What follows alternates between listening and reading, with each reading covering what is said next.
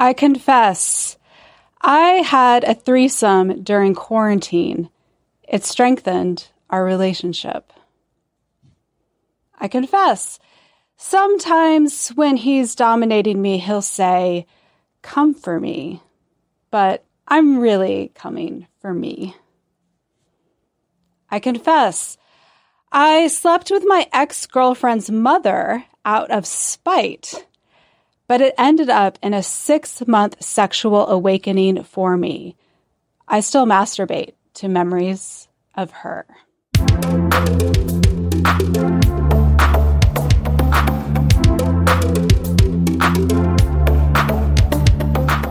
Sex. Almost everybody does it, and almost nobody talks about it, except at Bedpost Confessions, a storytelling show based in Austin, Texas. Whether the stories are funny, informative, political, or completely personal, the anonymous confessions from the audience are the stars of every show. Welcome to the Bedpost Confessions podcast. I'm Bedpost producer Sadie Smythe. This week we are featuring a story from our first ever digital show. While we missed not having a live audience, it was an absolute thrill to have people tuning in from Australia, Germany, Canada, and all across the USA. Our September 2020 show centered around the theme Going Down. For this show, we welcomed longtime Bedpost Confessions attendee and first time Bedpost performer, Auburn Olivia. We love this kind of convert, and we think you will too. Auburn's story, Enough, digs into what it's really been like dating in Austin when you're black and non monogamous.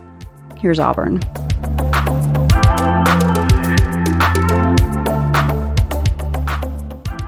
I am 22 when I get engaged to the white man who took my virginity. I do not subscribe to the notion of virginity at 33. Fuck the patriarchy. Fuck heteronormativity. Fuck hymens. But at 22, I have lost something. I'm not sure what, but I know it is gone. I am divorced in a year. I join OKCupid, and for the first time, I date. My dates are mostly white. I am asked by friends and family and strangers on the internet if I only date white people. No, I answer. But I feel the shame and the anger and the fear behind the question. Thoughts like seeming anti black, having internalized hatred, being not black enough. I hold white hands and kiss white lips and wonder if this makes me a bad person. I wonder what they would say to my mother about the white man that she married. It's not that I don't have a choice, but I live in the city of Austin. Realize what it means. Words like expansion, booming housing market, gentrification. So, anyway, I date, I fuck, I get attached too quickly, become the other woman.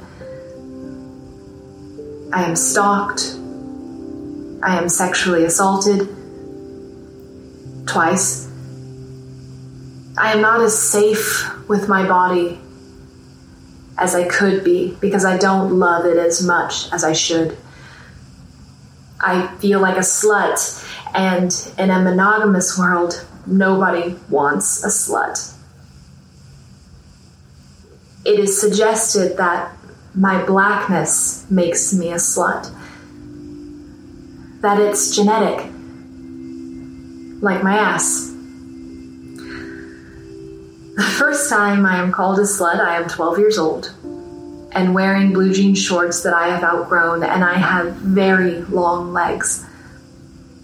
A young white man in a muscle car calls me a slut and a bitch. I say nothing because I am terrified and I am in elementary school.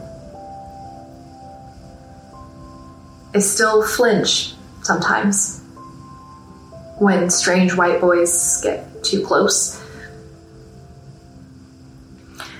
After a year of dating, I meet my now husband. He is successful, handsome, worldly, white.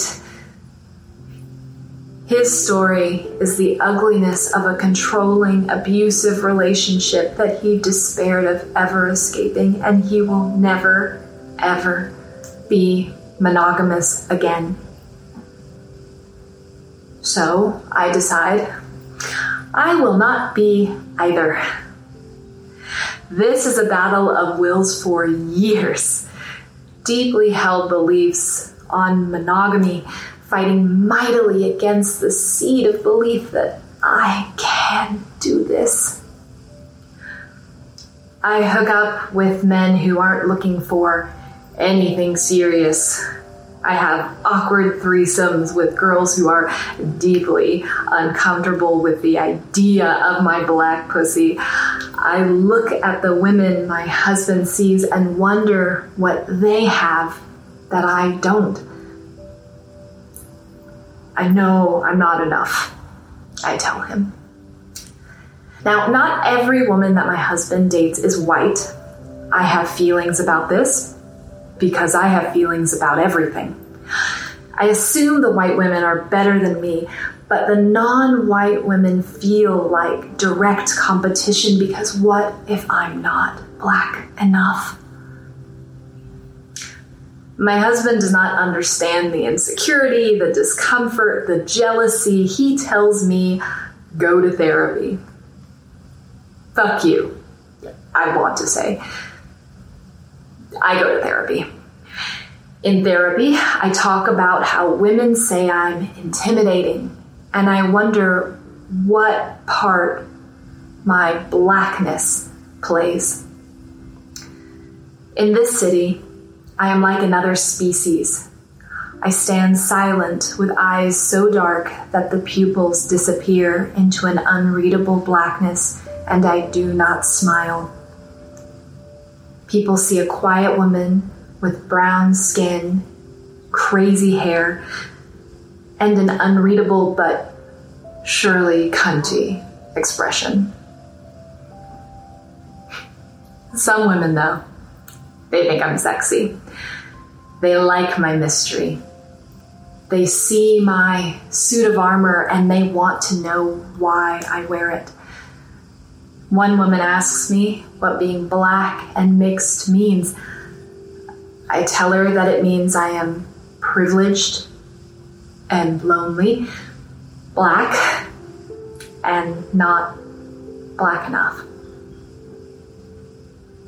But being non monogamous makes you a minority, so I approach the poly groups with optimism. People who live outside of the norm will be safe. You might think that. You are wrong. Being part of the poly community in Austin is at best a uncomfortable experience on the fringe, at worst, a toxic, unhealthy environment full of drama and in groups and people who tell me that being poly makes you more evolved and they cannot be racist. but being black only highlights how often I am unseen or seen and judged. I am told I use my blackness for attention.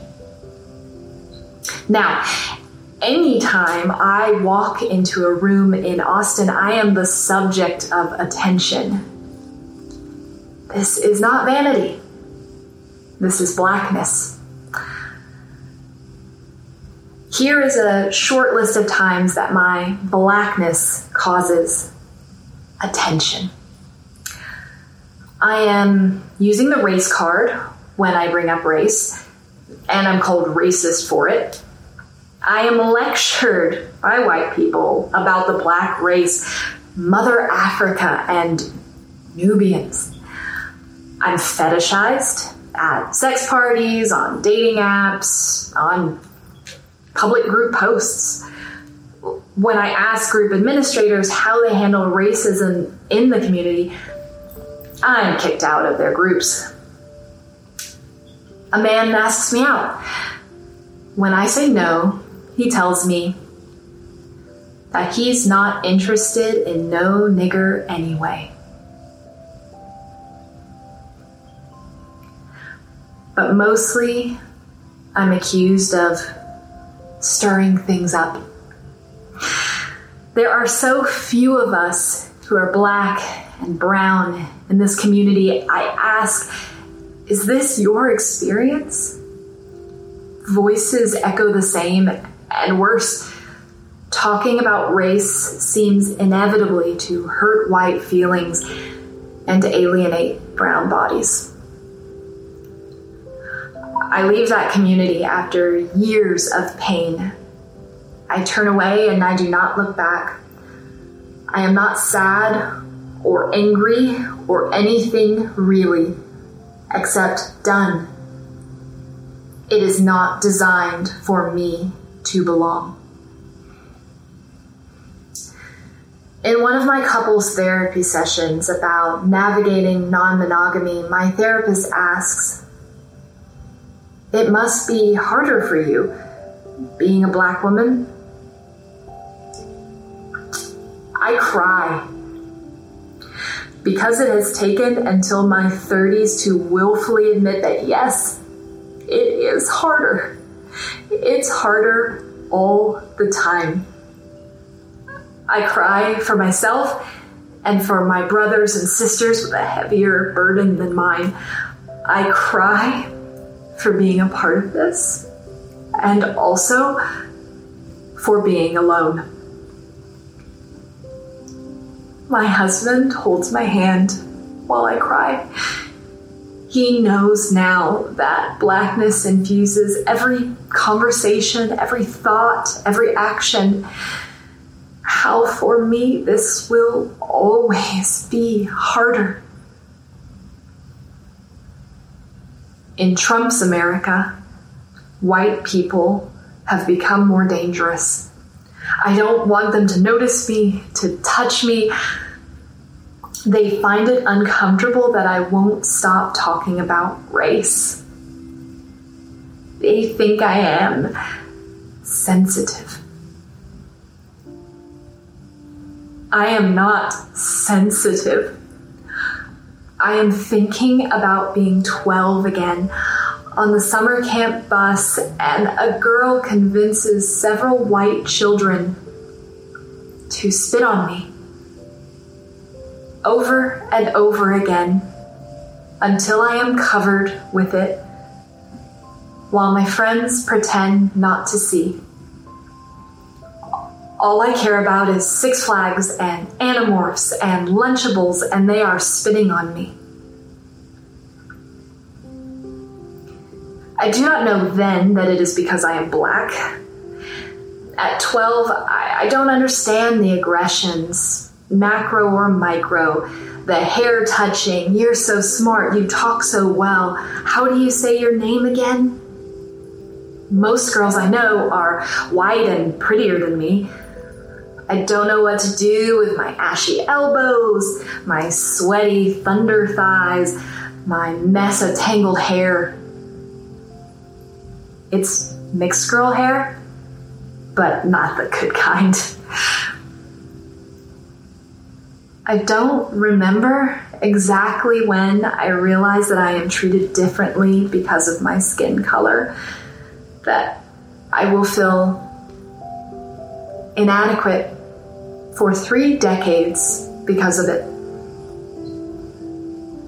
So, in my choice to have white partners, I wonder if I have lost some sense of identity, of belonging among my black friends and family and strangers on the internet.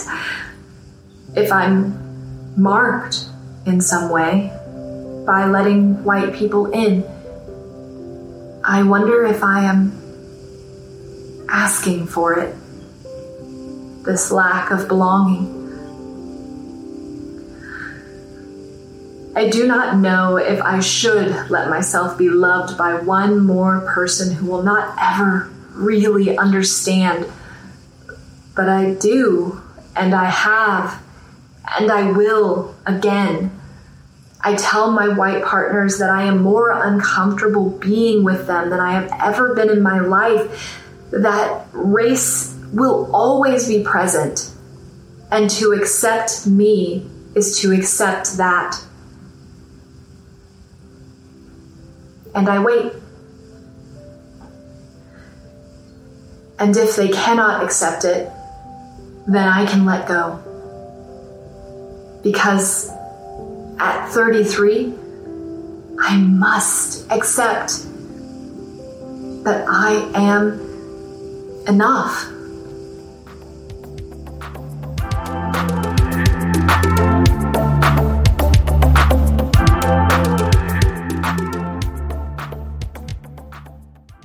I confess that I took a mental health day and I decided to masturbate the whole day. Girl, same. Like just, just 100% same. You know, just raw, get it raw. You know, like. Yeah. you got to do that. Oh, I love. Mental health and masturbation. People yeah. need to like, pair those two and talk about them, the pairing yeah. more often. All right. I confess COVID 19 has been a, a literal cock block. My husband and I were finally ready to start introducing male on male play. And then, boom, pandemic. Ugh, bummer. Mm. Well, I guess, you know, something to look forward to on the other side of this, I feel yeah, like. Even yeah. more thirsty for that. Yeah. okay. So I confess I'm an artist, and I always liked how the soft bristles on my paintbrushes were. Last night, I dipped one of my paintbrushes in coconut oil and I painted my pussy with it. It felt almost as good as oral. And that is, you know, every day I learn something new. And that, that is a revelation, I feel like. That's incredible. I've yeah. never heard of that before. Have you? No, but you know what? I I bet if someone eats you out afterwards, it tastes really good too. Yes. It's so brilliant. It's like all moisturized yeah. and just ready. Oh, yeah. delicious.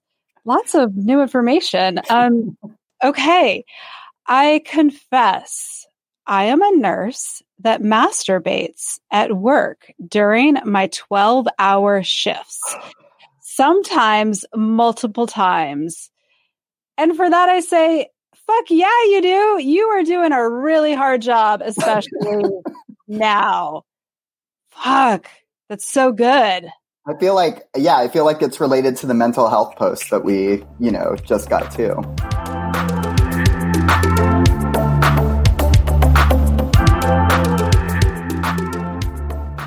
Auburn Olivia is a black, queer, geek girl living, working, and playing in Austin, telling her personal stories through writing and modeling, and focusing on diversity and inclusion efforts in professional spaces. To support the show, consider purchasing an I Confess t shirt available at bedpostconfessions.com. Follow at Bedpost Confessions on Instagram and Facebook for more audience confessions. Bedpost Confessions is produced by myself, Sadie Smythe, and Miranda Wiley. Our podcast team is Mariah Gossett, Mike Garcia, and Permanent Record Studios. And the podcast could use a little help.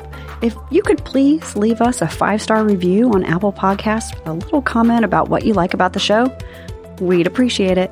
Until next time, keep confessing.